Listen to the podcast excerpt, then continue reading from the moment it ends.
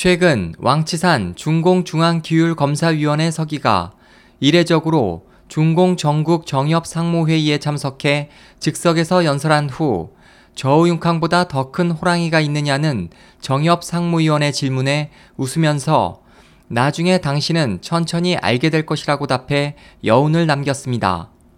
홍콩 명보에 따르면 지난 25일 오후 왕서기는 중공 전국 정협상무회의에서 즉흥적으로 중단 없이 70분간 연설한 후 40분간 정협상무위원들의 총 8가지 질문에 답했습니다. 이번 질문에서 가장 주요한 것은 시진핑 중국 주석이 집권한 후 내건 8가지 규정과 반부패 운동에서 나타난 현상 치료 및 근본적인 대책에 관한 것이었습니다.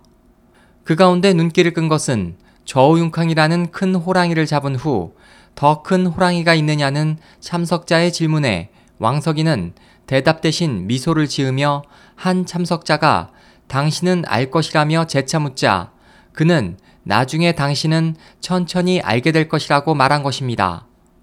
앞서 12일 자오찌양 전 중공 총서기의 비서였던 바오퉁은 미국의 소리방송 VOA와의 인터뷰에서 저우융캉보다 큰 호랑이는 의심할 여지 없이 존재하며 또 한 마리에 그치지 않는다고 말한 바 있습니다.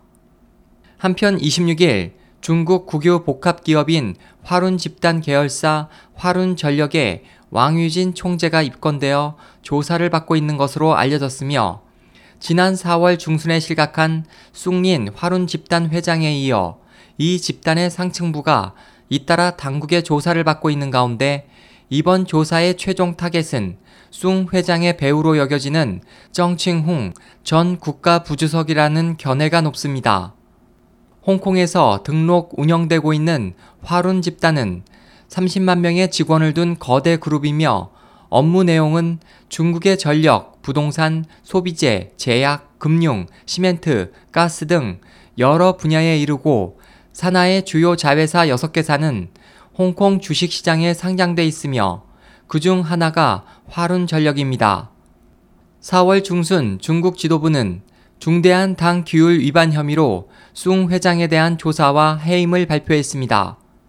홍콩 언론은 당시 시진핑 중국 주석이 직접 지시했다고 보도했습니다. 이후 화룬 집단 계열사 경영진들의 사임이 잇따랐고 다수의 홍콩 언론들은 숭 회장 측근들이 조사를 받고 있다고 보도했습니다.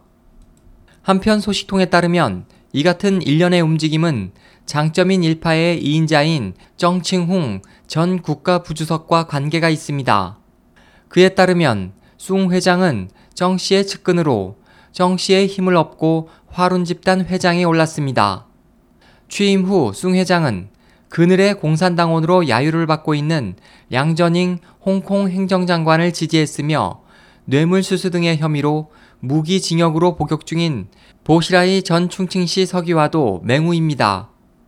이와 관련해 중국 문제 전문가는 정 씨의 현재 상황은 입건 조사가 발표되기 전 저우융캉 전 정치국 상무위원의 상황과 매우 유사하며 시진핑 정권은 그를 단속하기 위한 포위망을 순조롭게 구축하고 있다고 지적했습니다. 중공 전 홍콩 지역 인대대표 우캉민도 홍콩 명보에 투고한 글에서 저우융캉의 배후에 적어도 2명의 거물이 있다. 한 명은 그가 은퇴한 후 나중에 누가 그의 범죄를 적발하지 않도록 하기 위해 그에 의해 선발된 공검법을 주관하며 다른 한 명은 악당들을 모아 패거리를 만드는 유명한 사람이라고 지적했습니다.